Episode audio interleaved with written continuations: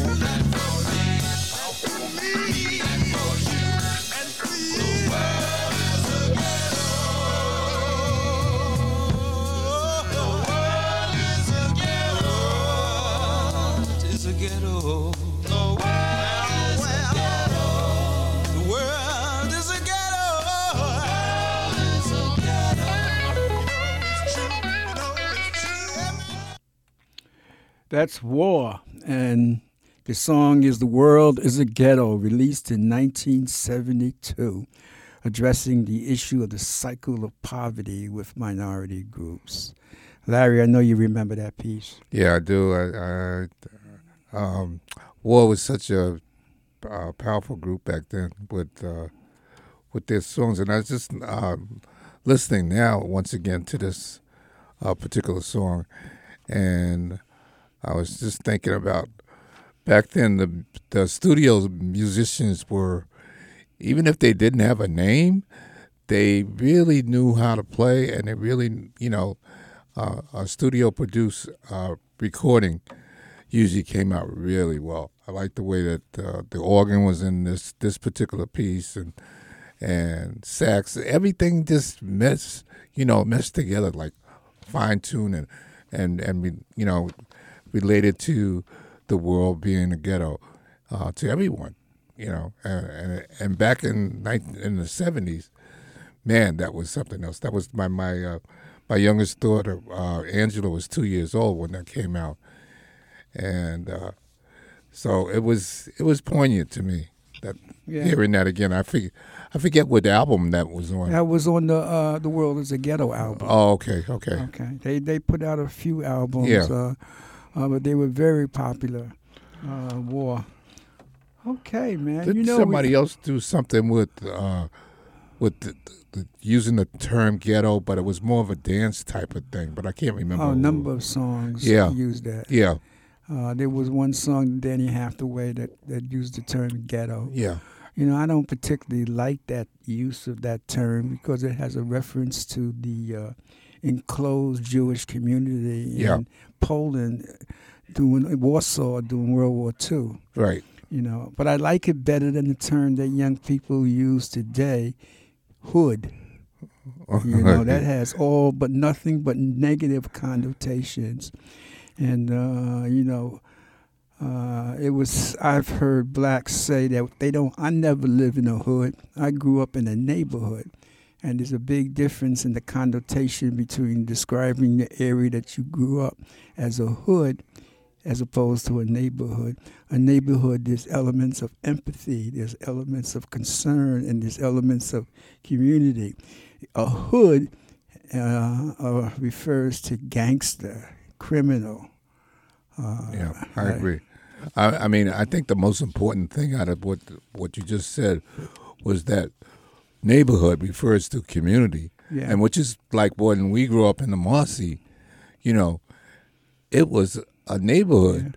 I mean, even though you know it was territorial, it was a neighborhood because people within the Marcy took care of people within the Marcy. Yeah, and you know you got to be careful with the words because the words uh, it, it formulates concepts, and concepts shapes your thinking and your behavior. You know, you you you think with what you know. Yeah. And what you put in memory, that's what you use in, to think about whatever it is you're going to think about. And if you're, you're putting things that have negative connotations, then that's that's how you're going to think about things. So you know uh, how we describe ourselves. That's the whole thing in terms of positive self-identity and negative self-identity. Uh, but that's a whole nother topic. But what I do want to talk about is that these days, man. Well, let me say it like this: sixteen-year-old, uh, sixteen-year-old birthday party in Alabama. What? Four killed, twenty-eight shot. Killed the girl upstate New York because she made a wrong turn on a person's property. They shot her. They killed a cheerleader, I think it was in Texas, who went to get in a car but went to the wrong car, then went back to her correct car, and the guy followed her over and shot and killed her and, and, and shot some other people. Young boy in uh, the Midwest was going to pick up his brothers, knocked on the wrong door, and shot and killed. This is crazy. This is issues of gun violence. This is issues of America. This is issues of mental health. Uh, Larry, what's going on, brother? Man, it's it's. Uh, I mean, I don't, I don't know if the the news media is focusing more on this. I don't think that this is something new, um, but I think that uh, be- Go ahead. because we are uh, trying to uh, change the the gun laws, uh, anything that has to do with um, um, a shooting that that's senseless is coming out more, um, especially when it came to black people. It wasn't like nationally known about all these kind of things that would happen to black folks. Yeah, but the, but- the data, Larry, the data. Uh, gun sh- gun shooting is now the leading cause of death among teenagers. Right. That's not emphasizing something that never existed. Okay. That's that's just more more teens die of, of gun violence than anything else in this country. This year, all right, more Americans were killed by guns in just the four or five months of this year than in the 20 years of war in Iraq and Afghanistan, over 12,700. Gun violence is at a major epidemic. Yeah, yeah, twelve thousand. Yeah, nationwide. I didn't realize that. Yes, yes. Now, and there's this whole issue of assault weapons. Nine states, only nine states ban assault weapons, uh, the assault style weapons. And you, you think about this there's only three countries in the whole world that grant constitutional rights of the citizens to bear arms. Only three United States, Mexico, and Guatemala. That's the only three countries in the world. The right to bear arms. And our right to bear arms come back from the 1700s. That was, you know, the Constitution uh, that was really put together by a lot of slave owners. Those very flawed people who we somehow put on the pedestal. Uh, but anyway, you look at this, man. You know, I look at it as a symptom of a greater problem. You know, and and historians look at how empires decline. And there's certain things that, that symptoms that occur, factors that occur, and we know the American century is coming to an end. Uh, 20 years, China would be the number one economy in the world. So the American century, as, as the major player, is coming to an end. We look at the way international affairs is going, the American influence is slowly dwindling around the world, especially in places like South America and Africa and Asia. Uh, but we see some factors that's been in the decline of the Roman Empire, the Roman the Chinese Empire, the the Roman the decline of other empires, and some of the factors was not only the violence this gun violence kind of thing. And even when there wasn't guns, the high level of violence, concentration of wealth. We have that whole thing. 1% owns over 40% of the wealth of this nation. Uh, inflation at a 40 year high. Uh, and these are things that were help lead towards decline of the Roman Empire and other empires. These are, you know, currency debasement. I know when I first went to Europe, the dollar was king. The last time I went with students and, you know, uh, traveling abroad, man, I watched the, the, the, equivalent of the dollar to the euro. All of a sudden, the euro was worth a uh, dollar twenty-five, where before it was like ninety cents, eighty something cents. Uh, and these, these empires that fell, there was an unclear succession system. We're seeing people challenging the presidential election, challenging the secession system. The army, diminishing returns in armies of these empires that fell. We see it here. The American army has not been successful since World War II.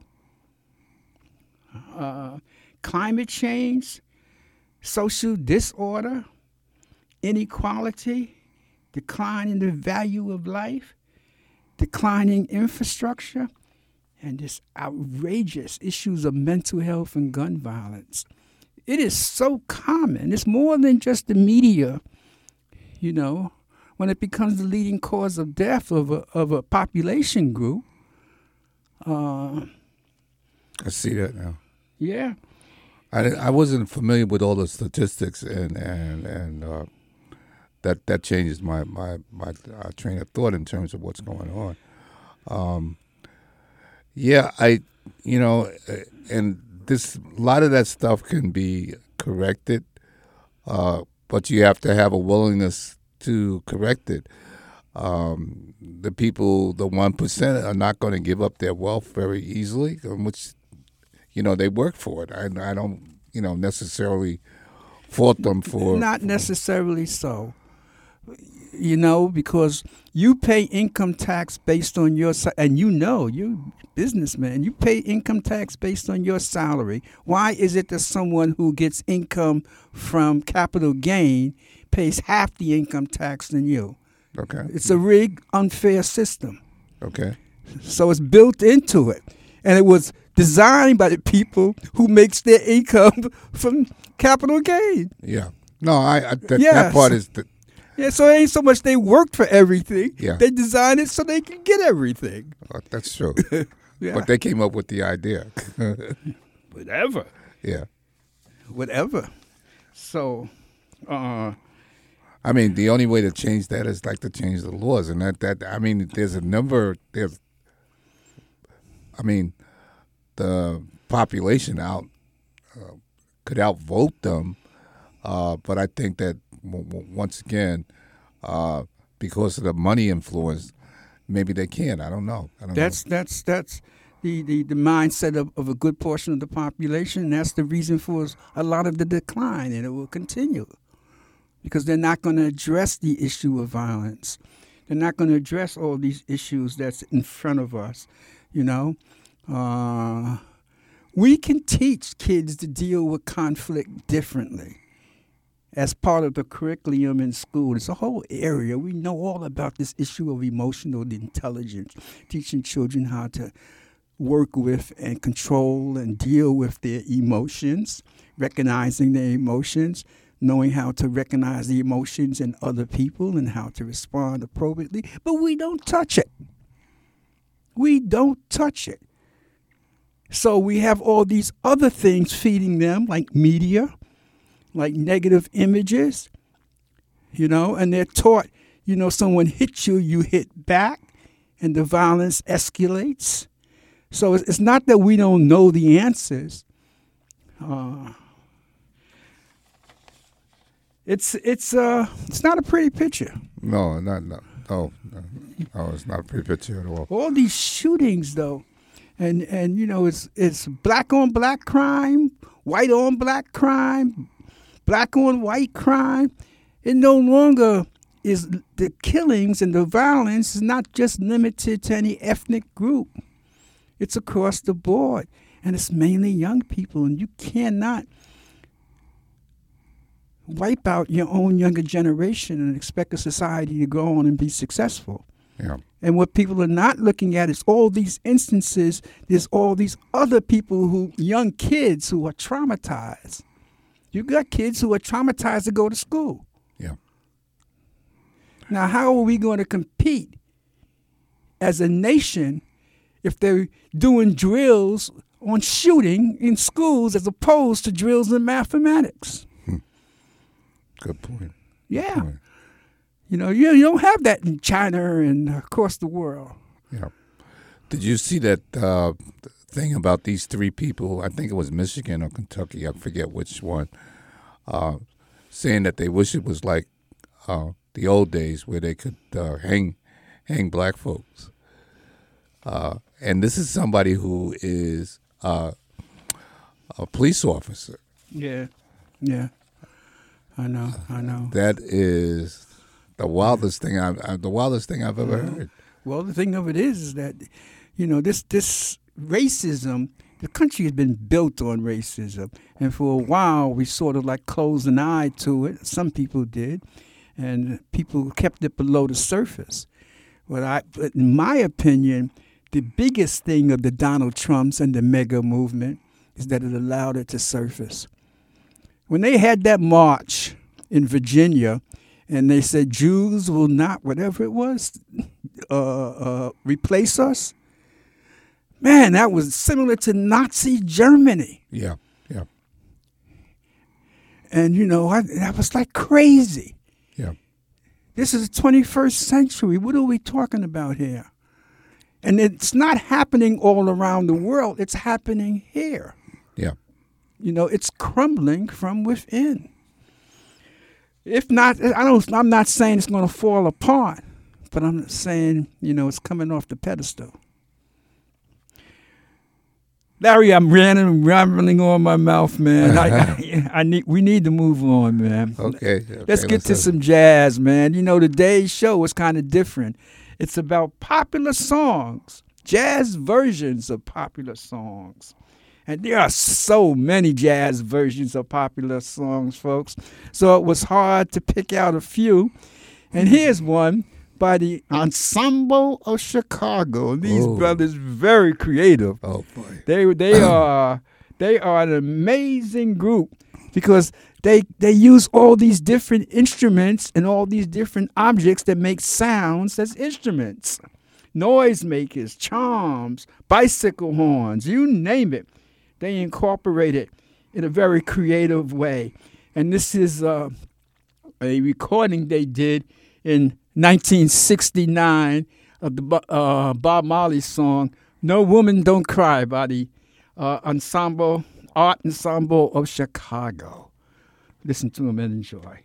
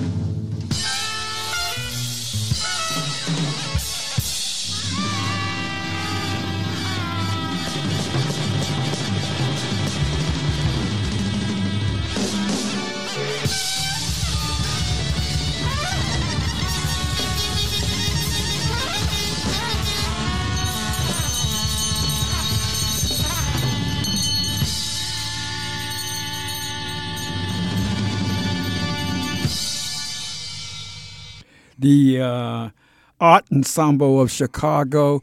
No Woman Don't Cry. That's an experimental, a free jazz group in the 1960s. And they use all kinds of instruments, and you can hear it in this piece. They also painted their faces and wore costumes. They were true performers. They grew out. They they grew out of a, an association of the uh, Advancement of Creative Musicians, which is a group in Chicago. Larry. Yeah, man. Um, the Art Ensemble of Chicago, man, was so creative, so um, uh. I, I, mean, they, you know, they improvised with, with the instruments, the uh, uh, the sound, the unique sounds that used to come out with them, uh, uh, the notes that they used to play, and, and this right here is like, you know, relatively calm for them. You know.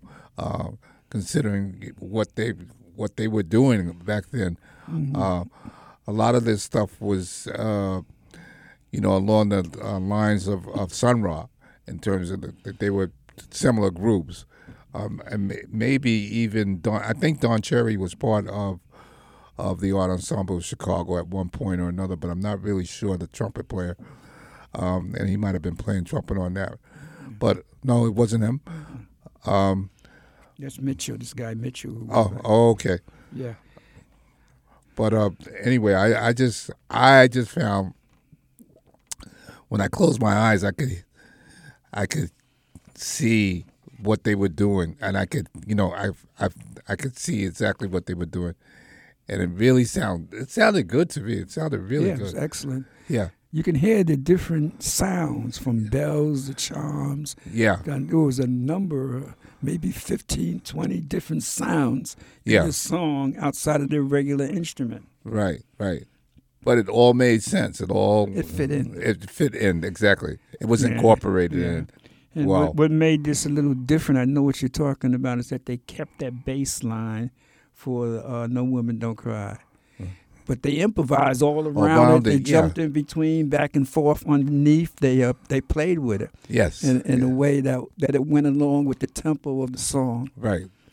Yeah. Yeah, that's the that's that was the best way to put that. Yeah, folks. So we're doing jazz versions of popular songs, and when you talk about jazz versions of popular songs, man, we got to talk about this because this in some in some circles considered the best jazz version of a popular song. And of course, that's the man, John Coltrane, and My Favorite Thing, which was, the, you know, the song from the musical The Sound of Music. Uh, is John Coltrane on soprano. I think this is his first album in which he played soprano sax. And the soprano sax was a gift from Miles Davis to him. McCoy Tyner on piano, but no Jimmy Garrison on this. Steve Davis is on bass with Elvin Jones. So sit back and enjoy John Coltrane version of my favorite thing.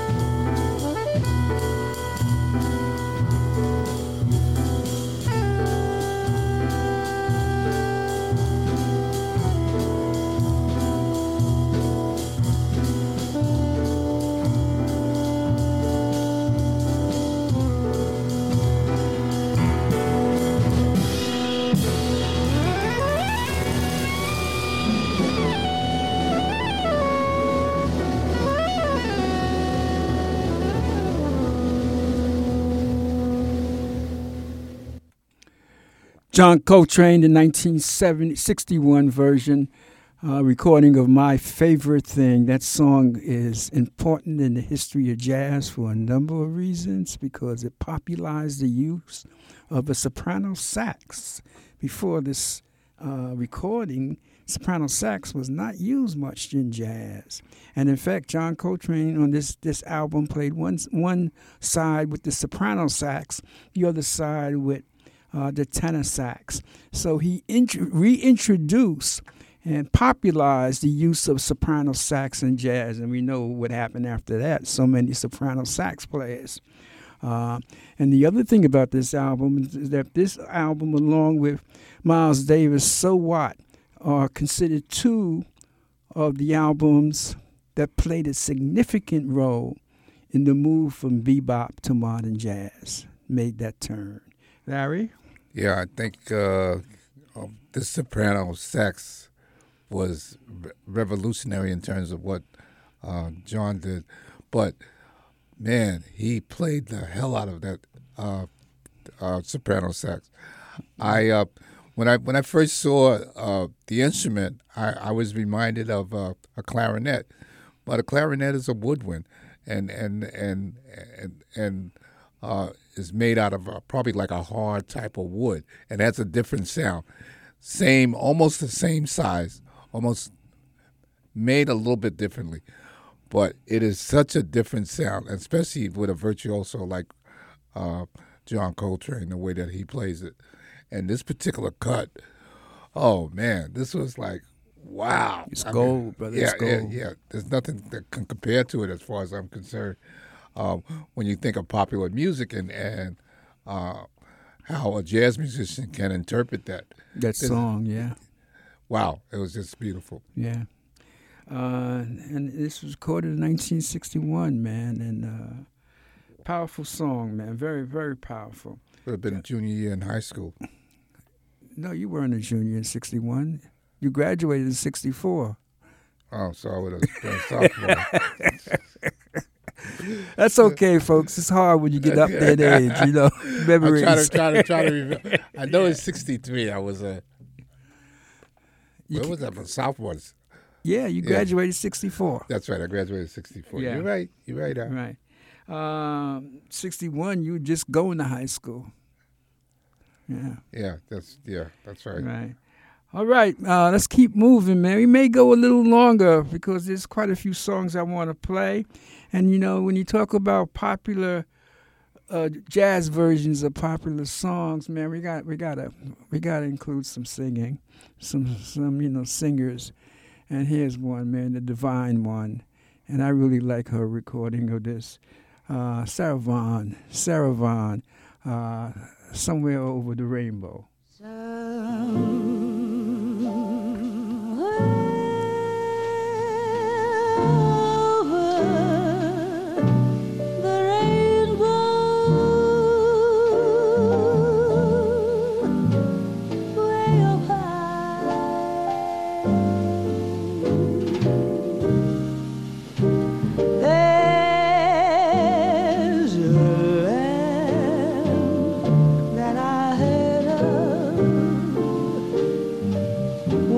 In a lullaby.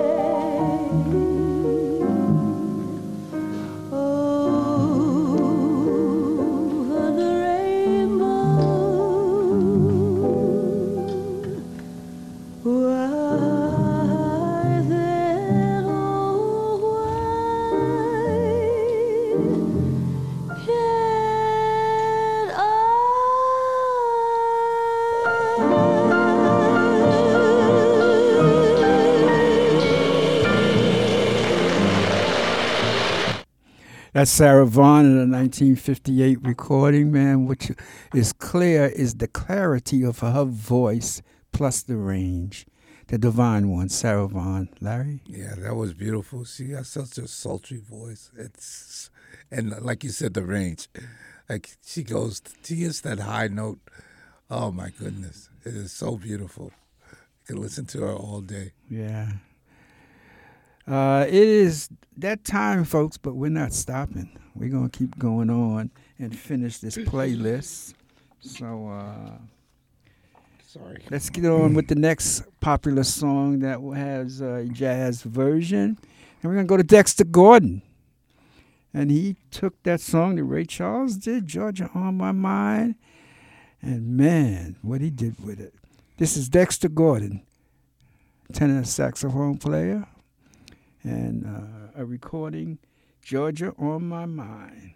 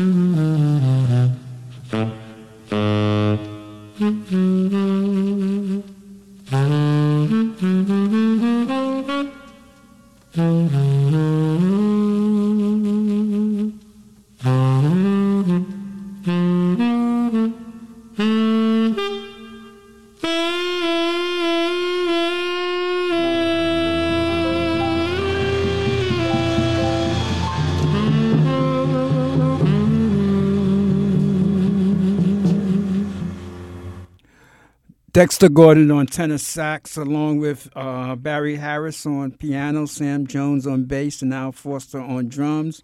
Uh, Dexter Gordon was known for that bebop, hard bop style, but he was very mellow on this.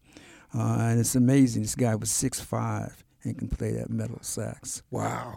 Wow. I didn't realize he was that tall. My yeah. God. Yeah, you know, he played a lot in Europe. He stayed in Europe, man. Uh-huh, Denmark uh-huh. and the Scandinavian countries, you know. Uh-huh. They probably loved him over there. Oh, yeah, he was very popular. Yeah. Uh, you know, he was also, I think we mentioned it before, he was uh, uh, uh, an actor. He played a role in uh, the movie Around About Midnight, I think. Yeah, yeah, name. yeah. He was in that. I remember Yeah. that. Yeah. All right, man. Uh, let's keep moving. I know uh, we're, we're going a little longer, but uh, it's a lot of popular songs, man, and, and we, can't cover it all. But we want to make sure we you get a good a good flavor of some of the jazz versions of popular song, and we got to play him. This guy, this next guy, and this is from the Round About Midnight album, uh, Miles Davis. Uh, on a piece that was released in 1957. Uh, Bye Bye Birdie, which was a very popular song and became a very popular jazz standard.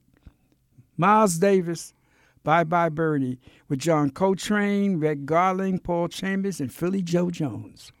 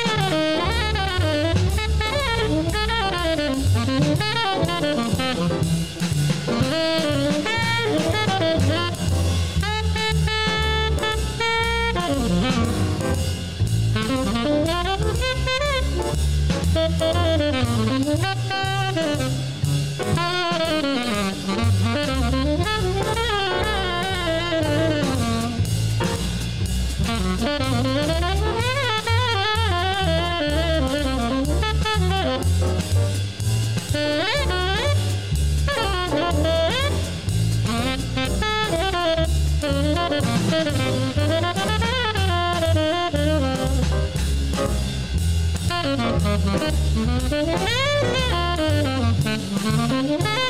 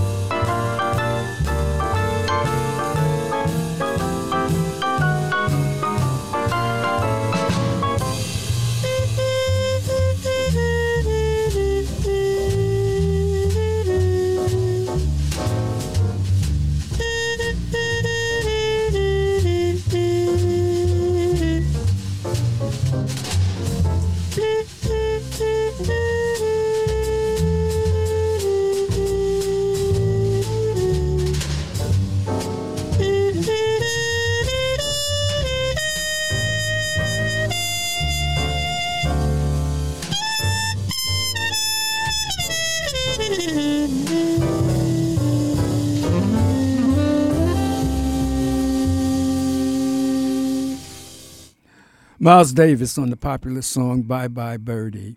That was a song that was from a musical called Peter Kelly's Blues in 1955, and actually Peggy Lee sang the uh, sung the song.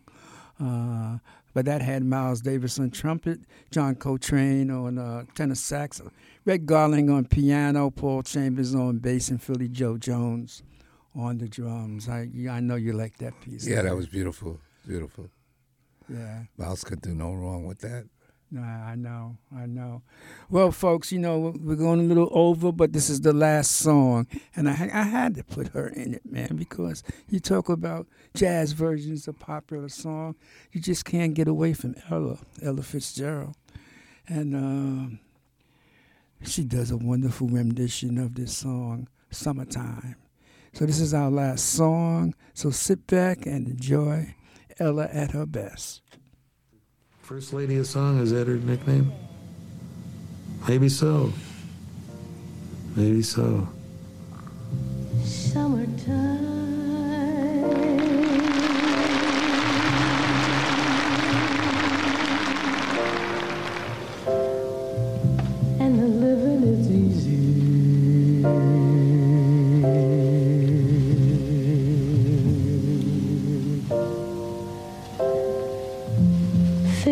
jumping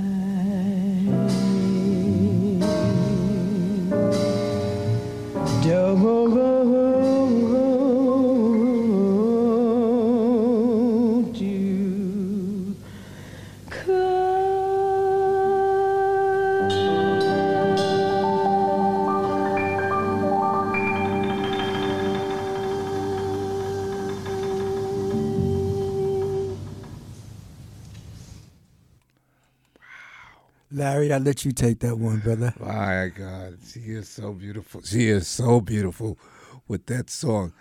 Uh, oh my God, she goes up and down, but it is beautiful the way that she comes across. There's nobody that that can match that uh, song. A lot of people attempted to, but not a lot of people are able to get to even close to the sound that she that comes out of her. I was going, oh, that's really good. That was really good today, Al. Yeah. Yeah. Well, brother, it's past that time, but what the heck? Sometimes you just got to do that, man. Yep. Larry, as always, man, thanks for being here. Thanks for me. Thanks Yeah. for letting me come. Yeah, and I think that we we did some good justice to jazz versions of popular songs. And uh, thank you guys for listening. I hope you enjoyed the podcast. And as always, until the next time, folks, peace and love. Such a funny thing, but every time you're near me, I never can behave. You give me a smile and then I'm wrapped up in your magic. There's music all around me, crazy music, music that keeps calling me so very close to you, turns me your slave. Come and do with me any little thing you want to, anything, baby, just let me get next to you. Am I insane or do I really see heaven in your eyes? Bright as stars that shine up above you in the clear blue skies. How I worry about you, just can't live my life without you, baby. Come here, don't have no fear. Oh, is there wonder why I'm really feeling in the mood for love? So tell me why stop to think about this weather, my dear. This little dream might fade away. There I go a talking out of my head again. Oh baby, won't you come and put our two hearts together? That would make me strong and breathe. Ooh, are one, I'm not afraid, I'm not afraid. If there's a cloud up above us, go on and let it rain. I'm sure our love together will endure a hurricane. Oh, my baby, won't you please let me love you and give me relief from this awful misery? What is all this talk about loving me, my sweet? I am not afraid, not anymore, not like before. Don't you understand me now, baby? Please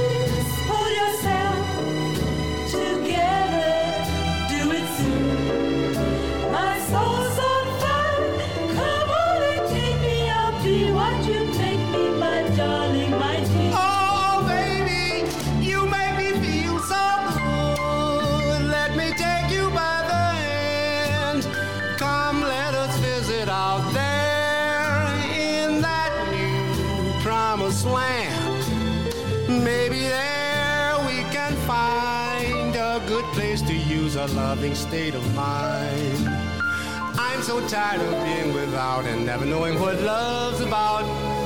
James Woody, you can come on in, man, and you can blow now if you want to. We're